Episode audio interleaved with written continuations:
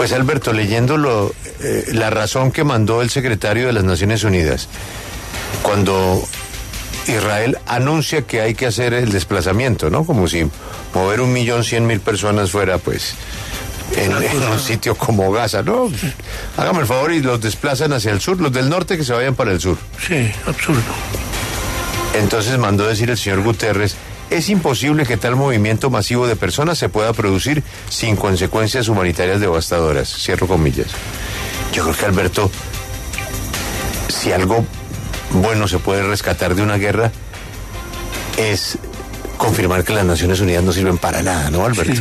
Sí, sí, sí, pero eso ya lo habíamos dicho desde antes. Sí, pero puede ser la oportunidad de cerrarlas. Bueno, pero mm, ese, ese es un tema muy difícil de abordar, el de si se trata de cerrarlas o no, porque de todas maneras en algún momento se va a necesitar un acuerdo diplomático. ¿Cuánto se demore? Pues parece que mucho, por las circunstancias tan delicadas que rodean el episodio. Pero es evidente que, lo dicho por el propio secretario de Naciones Unidas, el organismo no tiene la capacidad mientras el Consejo de Seguridad esté manejado en los términos en que los estatutos lo señalan con el poder del veto, pues lo hace eh, inmanejable. Entonces, la tragedia es de unas proporciones ilimitadas. Considerar que se pueden movilizar esas personas de Gaza hacia otro sector hacia de la población, de la geografía, es, completamente eh, iluso, es una utopía. Lo que está en juego es la suerte de esas personas que para algunos son, como lo vimos ayer, cómplices por el solo hecho de estar viviendo en esa zona. Entonces, el mundo está escandalizado por los hechos que, que causó Hamas, pero la respuesta es igualmente criticable. Pero, doctor Casas, pero hablando de este tema de Naciones Unidas y revisando la historia de la, de, la constitución o de la configuración del Estado de Israel en, en esa zona de Palestina, eh, en ese territorio, pues, ¿no podría ser este la mejor postal de una entidad que desde prácticamente su nacimiento no ha servido para nada porque mire, en 1947 se hace la partición de esa zona del planeta para entregarle un, un territorio al eh, pueblo judío y otro dejarlo en manos de los árabes palestinos. Y viene de inmediato la invasión, las primeras invasiones del pueblo judío a los territorios que le habían entregado los palestinos. Hubo resoluciones de Naciones Unidas, no pasó nada. Luego llegó la guerra del, Yom Kippur, lo mismo, resoluciones de Naciones Unidas para dejar las fronteras marcadas, para evitar que siguiera el proceso expansionista, no pasó nada.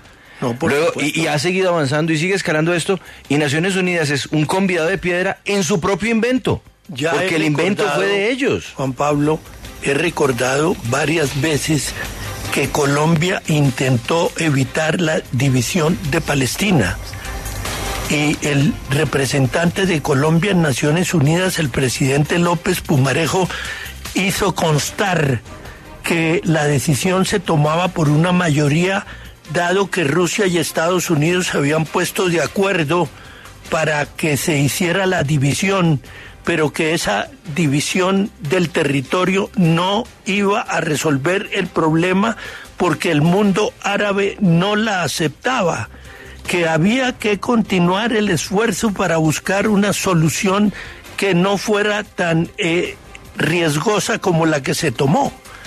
Pero desaparecer a Naciones Unidas pues tampoco resuelve el problema, porque al fin y al cabo, en el momento en que se haga posible un acuerdo, pues usted necesita una institución, un organismo, alguna, alguna entidad que convoque esa fórmula de salvación. Eh, por supuesto que Naciones Unidas ha fracasado. Sobre eso nadie tiene. Es que este es el mayor fracaso. Sí, Imagínense, se inventaron algo que en qué ha devenido, en una Pero- guerra donde mueren miles de personas. Por supuesto, por supuesto. Pero ¿por, dónde, por qué lo reemplaza? ¿Qué, qué, po- ¿Quién se encarga de, de buscar la reunión de, de los que toca buscar en algún momento de la vida? En las fotos de Arafat de, eh, en la Casa Blanca, ahí no había nadie de las Naciones Unidas, Alberto. En el intento este de eh, Barak, ahí no estaban las Naciones Unidas, Alberto. Son unos burócratas que le cuestan al mundo una cantidad de plata que se deben acabar. ¿Sabe qué deberíamos crear, el doctor Casas? La biblioteca de las constancias históricas que se han dejado en Naciones Unidas, porque eso sí, constancias históricas es lo que han dejado allá. ¿Pero qué pasa? Nada. No, no, estoy de acuerdo, no, no, no pretendo yo defender nada. Naciones Unidas que ha demostrado Nada. su incapacidad total, Se- ¿no? Estos siempre se reúnen cuatro personas. Cuatro personas y eh, el, el acuerdo de Camp David, los acuerdos más famosos.